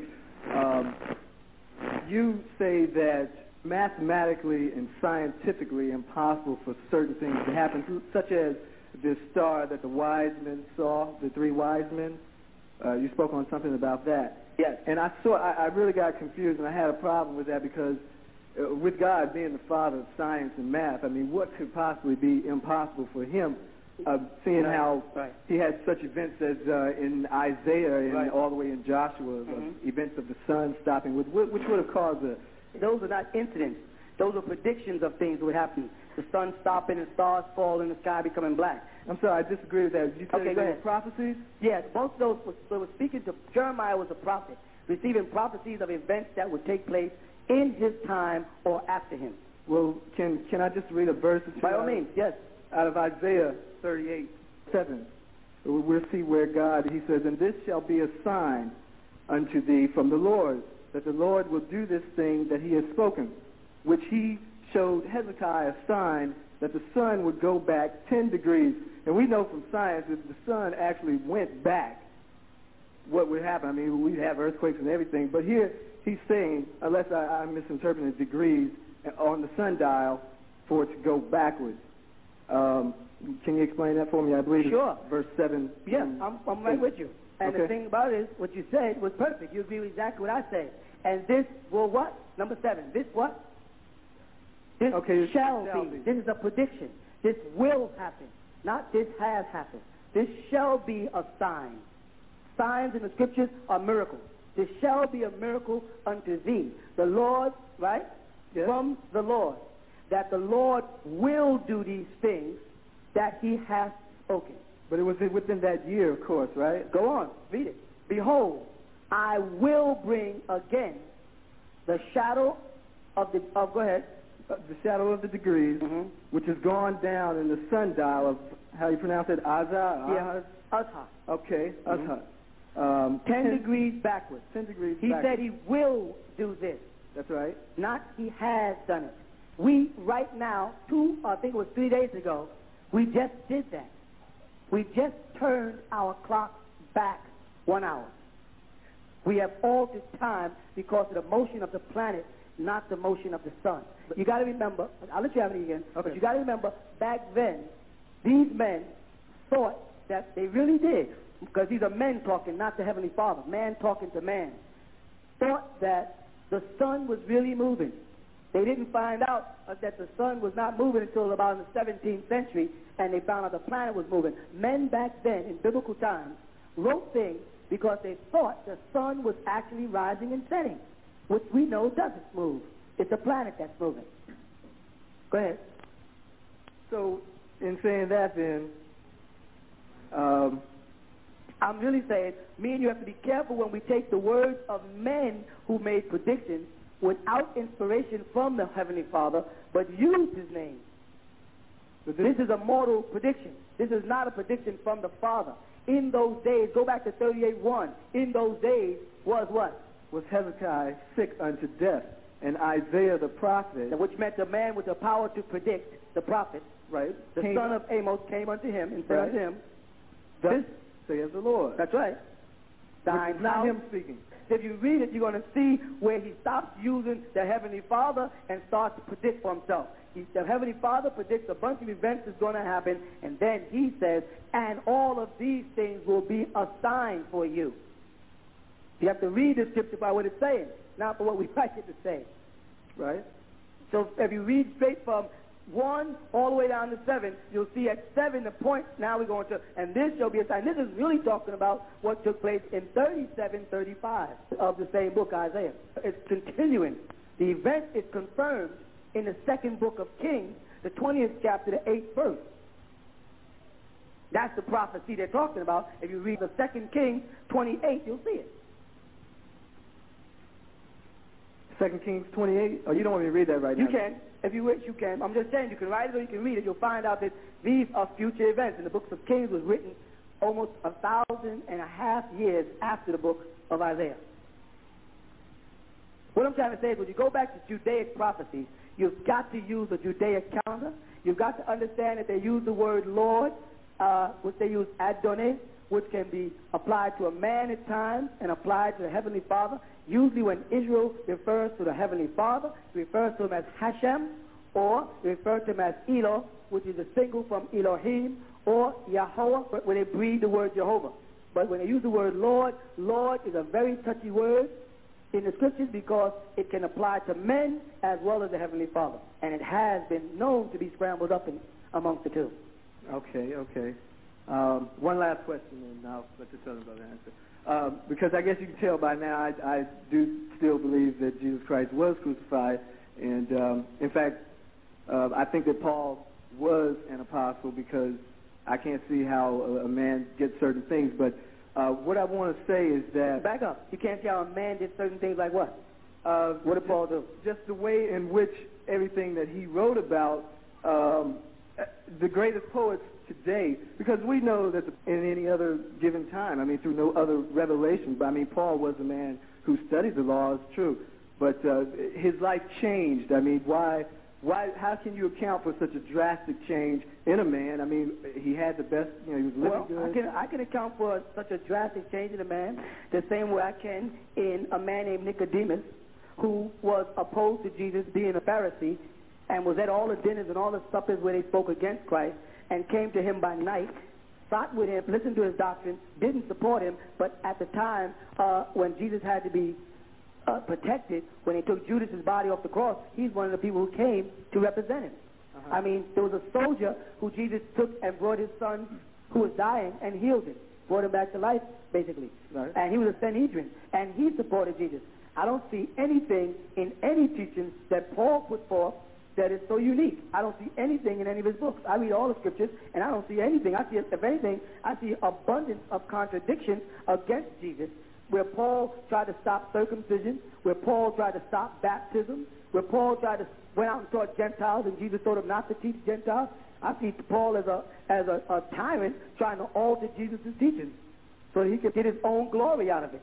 Paul introduced them to a man named Bar Jesus, who was a sorcerer and a, a magician and a false prophet. Paul is the one who took them to Antioch and changed their name from Israelites to Christians and made them worshippers of Christ as opposed to Christ's father, who Christ hundreds of times told them that he's not greater than he who sent him. I see Paul as the, the, the worst thing that ever happened to the Christian world. But of course, because there is a heaven and hell, we all are entitled to make the decision of which direction we want to go in. Okay, do you do you agree that uh, Peter was definitely an apostle? I have no problem with Peter. You think being he was apostle. the chief apostle? No, I don't. You don't think that he was the chief? No, I don't. I think John was because Jesus kept calling him John, my beloved. John, Yeah. my beloved. Peter was just the one. Even at the end of the book of John, when Jesus got up to walk away and they didn't recognize who he was, And Peter came with him. He said, "Come here." Then he, said, John came with him. He said, "That's John, my beloved." And he spoke about John being able to live even after he's dead forever. And the disciples got upset. And if you go right to the book of Saint John, the 21st chapter, and start reading it, you'll see that Jesus wrote John off as if John was like going to live with him even after death. And the disciples got upset. hmm Okay, well then, you do agree that Peter was there when Jesus taught certain things, so he would have had uh, first-hand knowledge pretty much. And and uh, uh, if someone came in who spoke of another gospel other than No, what, I agree with you. Okay. I, I don't have any problem with Peter himself. My brother, the problem is, I'm, me- I'm, I'm with you, 100%. Now, what I, what I need you to do, which right. is going to probably shock you, is now you got to go find out when Peter wrote these letters in 62 and 64. During that period of time, Paul, Peter, and Barnabas were together. They socialized. Later on, when Barnabas and Peter tried to get Paul to go amongst the disciples to debate with them about this new doctrine, Paul would not go. He went past Jerusalem and went on into Arabia and wouldn't go with them. So Peter and Barnabas turned against Paul. Now, you, you want to you want to see that? I think yes. I mean, I, I know that he did. If I have persecuted people and and, and killed Stephen and, and everything like that, I'd be afraid to so go to why should we? too. So why should we accept uh, what Peter said about Paul while Paul was traveling with them and was good, as opposed to what Peter said about Paul when he found out that Paul was trying to alter the teaching? But if you go back in history, I mean, there are other people who were disciples and eyewitnesses to uh, the things that happened, and uh, it's documented in history. And, and other people. I agree. And so John was the main one because John said, I record what I have seen and heard. The book of John. None of the other ones say that. I agree with you, but none of the other none of the other disciples say that. All the other ones say they put down what they felt. They put down what they felt. That's right. Well, then, well, why? If c- can you explain the fact of Matthew? Um, it'll be just like sir, me sitting here talking to you right now, and I ask you, well, repeat to me what I just said the last five minutes, because these people uh, documented parables in which Jesus spoke, and the only account that I can give for that is where Jesus says to them that the uh, Comforter will come back to them and bring everything to their remembrance, whatever He has taught them. So, my, my son, listen. What you're saying is that therefore I should take Matthew's book and use it as a form of guidance, right? I do. Who wrote Matthew's book? Who wrote it? I yes. believe Matthew wrote Turn it. Turn to the ninth chapter of Matthew, Okay. the ninth verse. Ninth, Ninth chapter, ninth verse. ninth verse. This is the book of Matthew, chapter Okay. 9, verse 9. Uh huh. And Jesus passed forth from thence. He saw a man named Matthew sitting at the what? At the receipt of customs. Uh-huh. And he said unto him, Follow me. And he rose and followed him. Uh-huh. Now, if Matthew wrote this book, why didn't he say, And as Jesus passed forth from thence, he saw me, whose name is Matthew.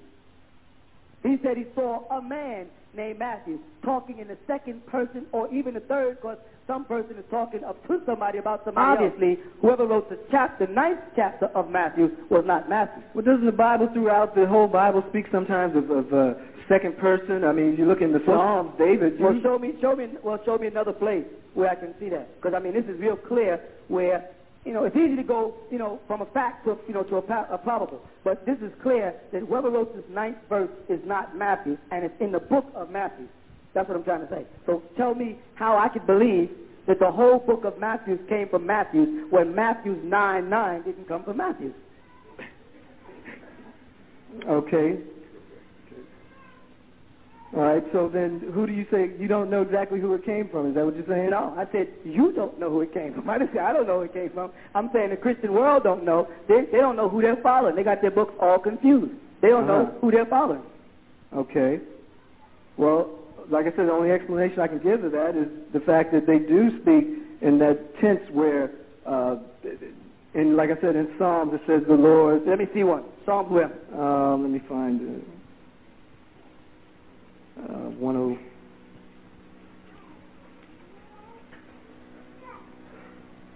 For instance, who would be speaking, and if this prophecy, or if it isn't about Jesus, uh, Psalms 110, where he would say, the Lord said unto my Lord, sit at thy right hand. What what does he I'm mean? glad you don't picked know? one. Of, that's a very good one because that's the po- point I was trying to make you earlier when I said the word Lord is used out of context.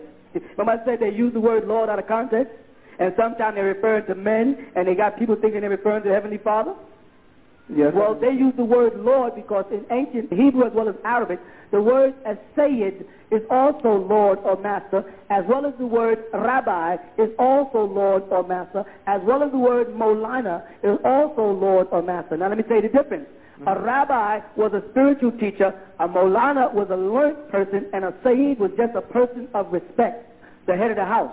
And oftentimes in the scriptures, they make the mistake when they translate of just saying, bless the Lord, O my soul, and they were talking about the Lord of a house or a tribe and not the Heavenly Father. They made that mistake. Because I've always brought Christians back to the, from the illusion when they get to the 22nd Psalm and they get confused, they think that that's talking about Jesus when it's talking about David. Read the 22nd Psalm, chapter 1. 22nd Psalm, chapter 1. While somebody, while you're there, Mike, Uh-huh. go ahead. While you're there, prepare to go to Matthew 27:46 because Matthew 27:46 gives the same statement, and only this time they say it's Jesus on the cross saying it. This is the book of Psalms of David, which was written thousands of years before Jesus was on earth, right? Right. And they record the same saying. This was like, uh, this was written in 460 BCE by David, Solomon, and Asaph. All right? Right. Now that's the book of Psalms. Right. Now when you go down to Psalms 22, you read, My God, my God, why hast thou forsaken me? Now Christians tell people that that's Jesus. This was before Jesus. This was not even a prophecy about Jesus. This was speaking to the chief musicians of Ajala and Shahar. This is about David himself, who a lot of Christians don't even know was crucified because they don't follow Judaic teachings. They grab Paul, who followed the wrong teachings, who was a Pharisee who dropped the teachings and followed a false prophet called Bar Jesus, who has Christians worshiping a man named Bar Jesus instead of the real Jesus. This is David who got crucified. And if you read the whole thing, the whole chapter 22, there'll be certain things said in this chapter that'll tell you that it could not be Jesus. They speak about where he was at, how he sung with the harp, how he sung on the mountain, when he was being delivered, and when they pierced him in the side, and they pierced his hands and his feet. All that's in this chapter. But it's not Jesus. It's, it's David. Okay. And Christians don't even know that. Okay. That David was crucified. All right, so so say that Matthew didn't write this book. Say that someone else wrote this Right, book. okay, go ahead. Wouldn't this be as if I come up right now today and I write a book about President Reagan getting killed and uh, uh, or ha- dying of a heart attack when he actually died of kidney failure, and then I write a book and this book gets accepted all the way down the Yeah, line? right. How can it be accepted if they if if no one was there to say, hey, this didn't happen? So then I'll tell you how. I mean, the how same way the? Book of the Mormons got accepted, and there's millions of Mormons following a man who came along and founded the Mormon church and said an angel came to him, and he is a new revelation, and there's millions of Mormons believing the Bible of the Mormons is authentic. Do you believe in the Bible of the Mormons? No. Well, that's a book that's accepted by millions and millions of people throughout this country, mainly. Right? You heard about it, right? Yes, I have. Well, that's how it happens. Men do come along who are very influential and do write books and lay the impression in the minds of people that it's true because they want to believe in that person. The fact of this here, what we're talking about, does not lie in the King James or the St. Jerome or the New Standard or the canonized version of the Bible. The facts of these scriptures we're talking about come out of the original Syriac Arabic language, the language that Jesus and them were speaking not in the translation by some, some American Christian preacher who has not studied the languages, doesn't know the history of the people or the culture of the people, but deal with a uh, version of a version of a translation of a translation and a million other opinions, and he's driving a lot of good people like yourself who may have a sincere heart and want to be on the path of righteousness. He's taking y'all away from the Comforter, And what about what about those who do know the language and uh, like who? Like who? Yeah. Name a person, or is that Yeah. what you're saying? Name a person. That's what like who generally means. Like who? Name the person. Well, like, like who? like uh, uh, Josephus uh, Flavius, like uh, a lot of the historians. No, who in your congregation knows the language? Who in my congregation knows the language of Jesus? My Uh, minister. uh, he knows Aramaic. Yes. He knows speaks- Arabic. Well, he knows Hebrew. He knows Greek, and I don't know how many other. I think he knows about ten other languages. And he's not the only one. I, I love, he, he's an American black man? No, he's not. He's white. Oh, okay. Well then, Unless he- that's another know- whole thing then. All right. Okay. I won't, well that's another whole thing. Jesus wouldn't touch a white person, so I ain't got nothing to do with that. He wouldn't. Matthew chapter 15. Jesus wouldn't touch that woman. So I But- don't want to do with it. But didn't he then grant her what she wanted? No, he didn't. Read it. She gave it to herself. He said, be unto you as thou wilt. Not Well, why was he even? uh, Well, why? Because he was impressed by her faith. He said he was, but he didn't touch her. He said, be unto thee as thou wilt. Well, in the Bible, he said about the Father, what did he say in the Lord's Prayer about the will of the Father? That thou will be done on earth as it is in heaven. But that woman, he didn't say that the Father's will. He said, your daughter is made whole by your will, by Well- your faith. Well, throughout the whole Testament, we, he speaks of uh, according to your faith. If your faith is strong enough, no matter what you are, who you But are, he's speaking to who he came to. And who did he come to? He came to the lost house, lost sheep He of told them, do not go to, into the way of the Gentiles, nor the Samaritans. Don't go there. So therefore, Jesus was a racist, because he told people, don't go to anybody but my people. But he was just fulfilling the promise that was made way in the Old Testament. Right. Mean, he but if he, you're right. But if he was, you're right. If he was fulfilling the prophecy that was made, then in fulfilling that prophecy, he was only sent to who? to the lost sheep. So is that racist or not? Yes or no? I don't agree that it's racist. Right. I, I believe, I believe that it was a problem. if. I'm white and I only come to white people, then am I racist or not? Yes or no? Yes. Okay, if Jesus was a Judite and only came to Judites in a place where Acts 1 tells us there was many different tribes and people, when they speak about tongues in Acts 1, they speak all about all these different tribes, the Galileans, the Chaldeans, all these different people, but he signaled out one stock of people. Is that racism, yes or no? Yes or no? I, I just can't. I, can't uh, see it as racism. because if it's racism, if I don't like a white person and he comes to me, no matter what he asks for, I wouldn't say I grant you this or Uh-huh. your faith. He didn't. I wouldn't say anything. But Jesus did, he didn't say anything at first. If you Well- read it, well, why was her daughter healed? Because of her faith. She did it. Because Jesus was not the Heavenly Father. The Heavenly Father could step in and do it. Jesus didn't do it. Jesus wouldn't even answer her. It says right there, he answered her not a word. He did exactly what you said you would do. You would not answer. That's exactly what he did. He didn't have the power to do nothing, so it says he answered her not a word. And then she went after him and Right. begged him. So Jesus did what you said. He saw her and said, I can't heal this woman, so he didn't say anything. He was being polite, but she pursued it. Go. Right, and then he said, uh, you know, it is not meet to, to take the children's bread to cast it to dogs. What did he call that woman? He called her a dog. That's racism, brother. Okay, but at the same time, then Jesus answered and said, O woman, great is thy faith. That's what I said. Be it unto thee even as thou wilt. As In you will. whatever you want, I say, be it unto you That's because nice. I have well, compassion. The only different thing about what you read and said was you added the first person singular in there, and that's not the Bible. You said I said. He didn't say that. He said, "Be it unto you as you will, not as I will." Now you can add it in there if you feel like, but of course you know what the Book of Revelation says about adding things into the Bible. Right, but if he said, be it unto you as I will, then uh, it, it's not mattering what, what kind of faith she has anyway. Everything in life depends on your faith. So what did he say to her? Then what did he say? Be it unto thee. As Okay, be it unto thee, where is it? Um, unto thee even as thou wilt. so, uh, whose will is being done? His or hers? Her will. So Jesus didn't do it then. No, he didn't do it because okay, that's all, that's my point. That he didn't do it. He let her do it himself. I'm not saying that. Now, now let me correct this. I'm not saying don't be compassionate to white people. That's not what I'm saying. I'm not saying for us to hate white people because a lot of their children have been brainwashed into hating us. That's not what I'm saying. I'm saying that we have to. We, Jesus was sent to his own. Moses was sent down into Egypt to pick out a specific people and take them out. I have no argument with that. All right. So these men were racist. They were racist. They, they did racist things. They went for one race of people. That's called racism. You follow? But when I say it, I got to be some kind of madman when I say I have to come from Sudan to America to seek out my race of people and teach them first. And my race of people includes blacks, Latinos, Cubans, Malaysians who have been mixed and scattered all over the world. I am not sent for the white race. If a white person, male or female, comes to me and asks me to bless them, I would tell them I don't have the power to do that. Turn to Allah subhanahu wa ta'ala. He is not narrow-minded like I am. You see, he doesn't see it the way I see it. I was, let me just finish. I was sent on a mission to a specific people. That's all I can do. You can probably go to the Heavenly Father, and He might prefer you over me. I can't make the decisions for our Father who art in heaven.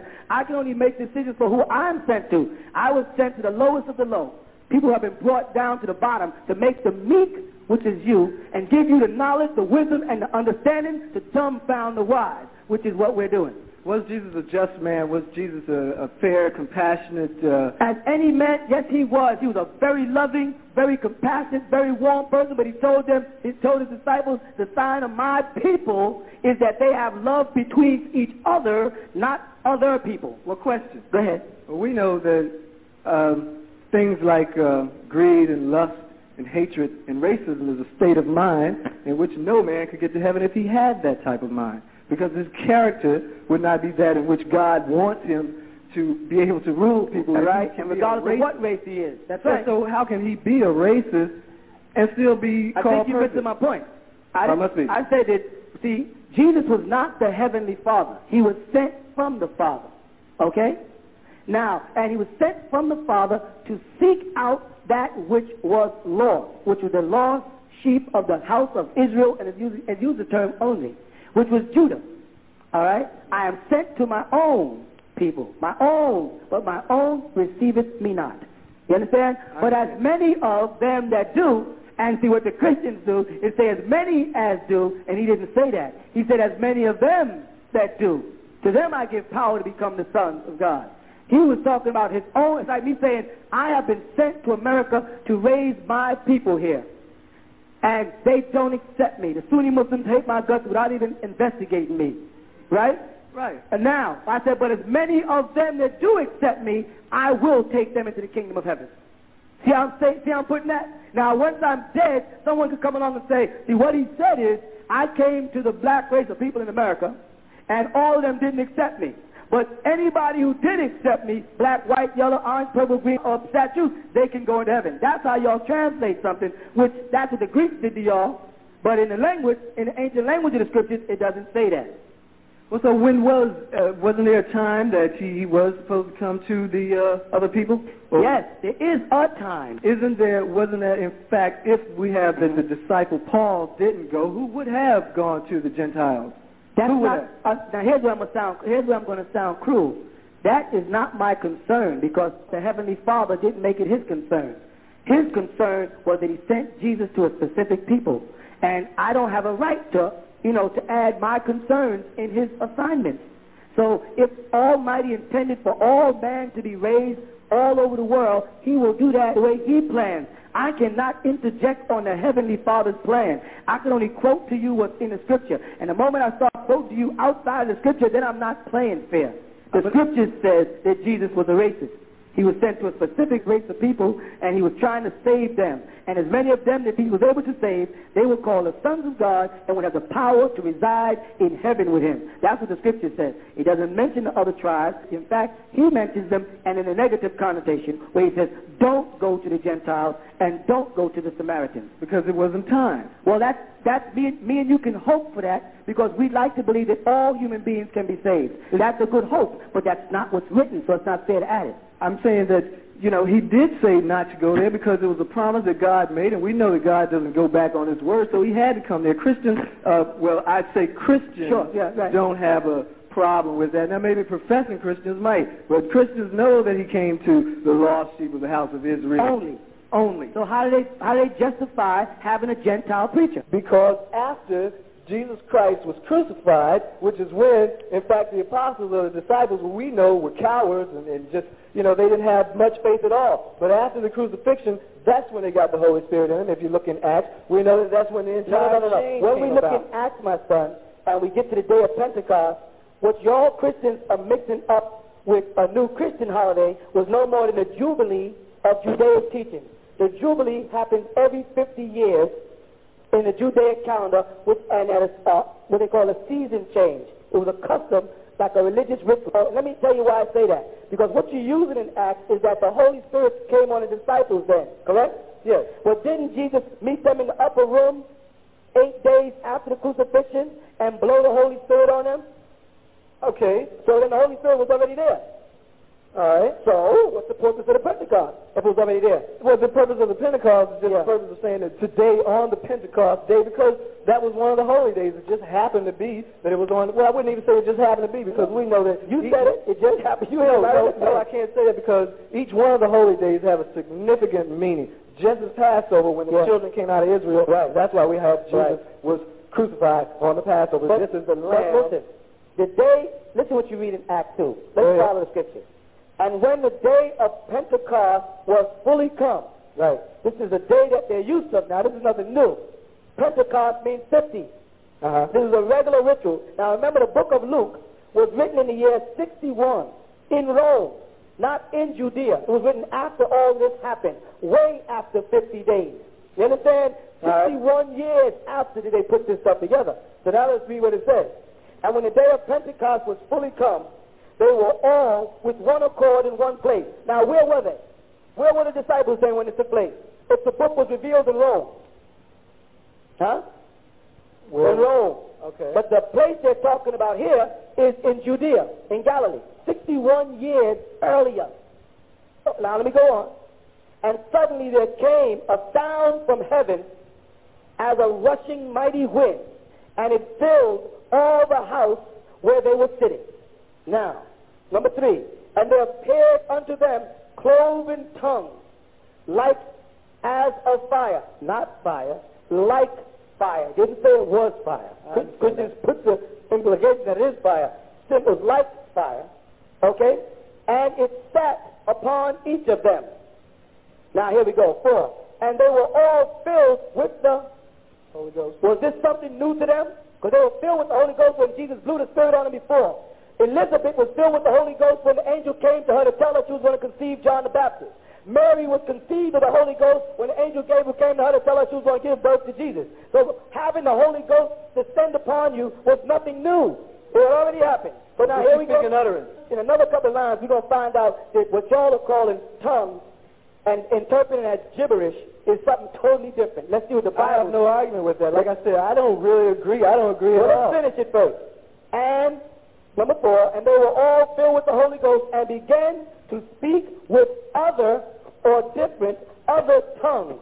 That meant that they was going from shalom to salam to assalamu. They started speaking different languages, And different understand that. tongues. Not, you know what I'm saying? I understand It that. says, now here's how you know. With other tongues, as the Spirit gave them to utter. The Spirit, the, what was unique about that day is that the Spirit descended upon them miraculously and gave them the power to speak other people's languages. And it's going to tell you that. Five, and they were dwelling at Jerusalem, Judah, devout men out of every nation under heaven. Right? Number six. Now, when this was noised or made known abroad, the multitude came together and were confounded, because that every man heard them speak in his own what? In his own language. Language. I mean, I see that you understand that, but I'm saying that for other Christians who may not see that. This is talking about languages of people who gathered from different parts of the world. And they were all amazed and marveled, saying one to another, Behold, Excuse me. are all, are not all these which speak Galileans? Now here it says, aren't all these men of one tribe and language? How is it, number eight, and how hear we every man in his own tongue wherein we were born? See that? So how is it that if they're all Galileans and they only speak one language, how can we hear them speaking in our different languages, which we all have been speaking since we were kids? And then it goes on and gives you the names of the nations and if a person takes the time to study any Bible dictionary under the name of the nation, it'll show you that each one of these names is assigned to a different place that has a different language. That was a miracle of Pentecost. The Right. fact that the Spirit gave them the power to go out and teach Jews who were speaking different languages, not people of different nationalities, because it said in Jerusalem in number five, Jews, that they call, or Judah, right? Right. From where? From all over from every nation under heaven. So the original lost tribe of Judah, which are your people, was scattered throughout the world. Exactly. They were lost into every tribe and every nation. This is the lost seed of the house of Israel. Right? He sent them out to find the lost sheep of the house of Israel and to redeem them, to reclaim them to salvation.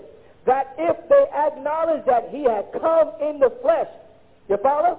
I got it. And that he was sent from the Father who art in heaven as his son on earth, that he had the power to turn men into sons of God and would give them the right to reign with him in heaven forever. That's what Jesus was teaching. The racism comes in when he says only the tribe of Judah, the lost sheep of the house of Israel only. And if Paul decided to take it upon himself to go and teach Gentiles in every nation, and if Paul helped them in doing that, that's a wonderful thing. I don't argue with that. But it was not what Jesus was sent to do. You understand? I have no problem Okay. with that. Um, those things I have no problems with. In the, in the Christians, I know that the Pentecostals of today say that this is when their church was founded on Pentecost, yet they don't observe the day of Pentecost. So, you know, when you say Christians, that's what I have an argument about. Is that when you say Christians, you, you have two different kinds. You have those who profess to be Christians, who don't follow the laws, who don't do what Christ did, and then you have the other Christians who do as Christ did, with the exception of burnt offerings, beard, and a white robe. You know what an elderly, intelligent man told me one, one day? What's that? He said, it's always the so-called righteous who decides who is the unrighteous. What I mean by that is, while me and you are here saying that the Pentecostal church is wrong because they don't do this, this, this, this, this, and this, the Pentecostal church is in their church saying those people are wrong because they don't do this, this, this, this, this, this, and this. Yeah, but we know that the, we'll know by the fruit on the trees too. Right. And the fruit on the tree is a manifestation of the growth of the seed. And Jesus was the seed of the church you're talking about. Correct? Uh-huh. And he did certain things. Now we're back to what I said before. And he did certain things that if you're going to be like him, you must do.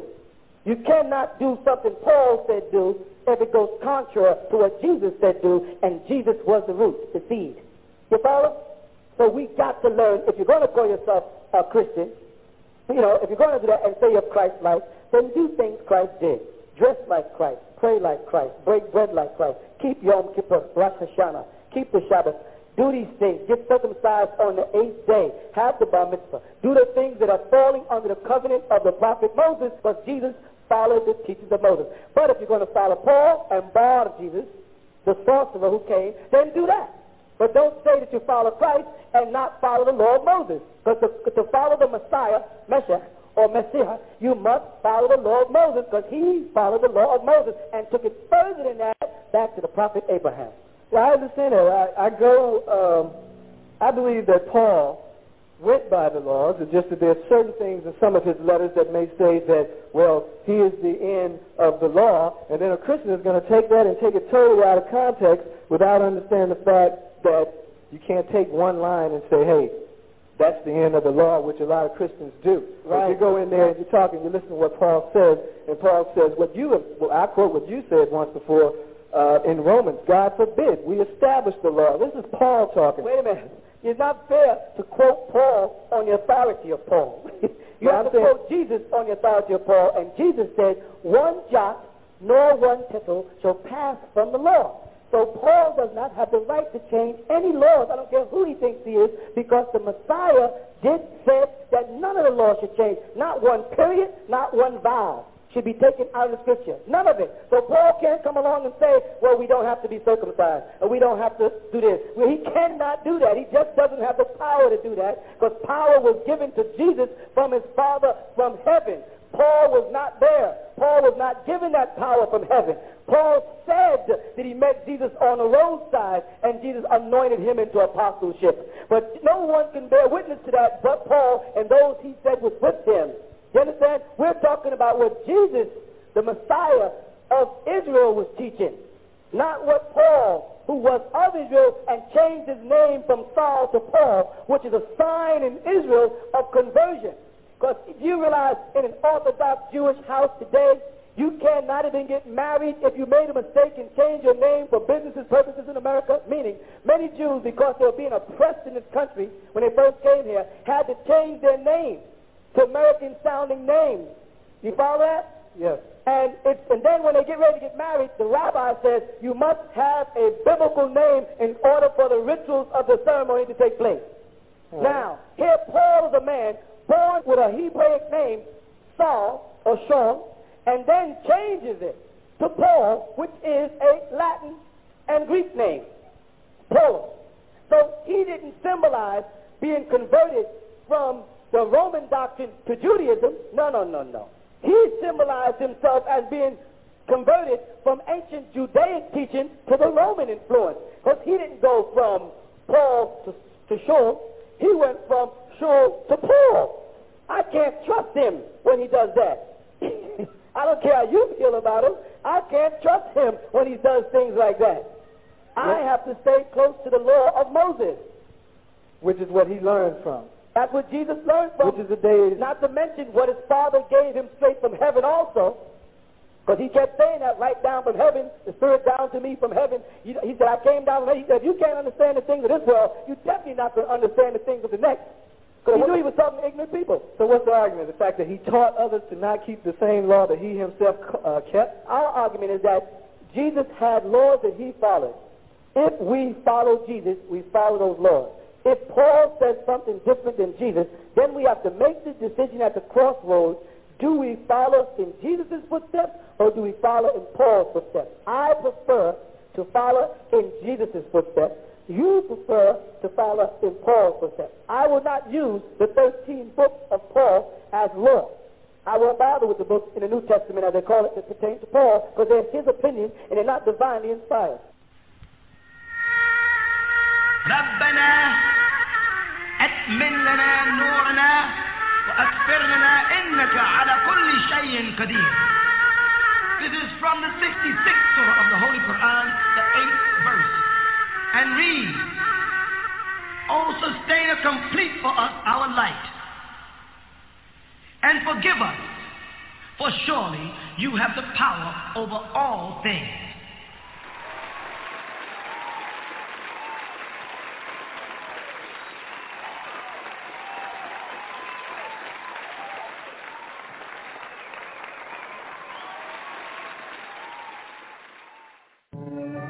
نشهد أن لا إله إلا الله وحده لا شريك له.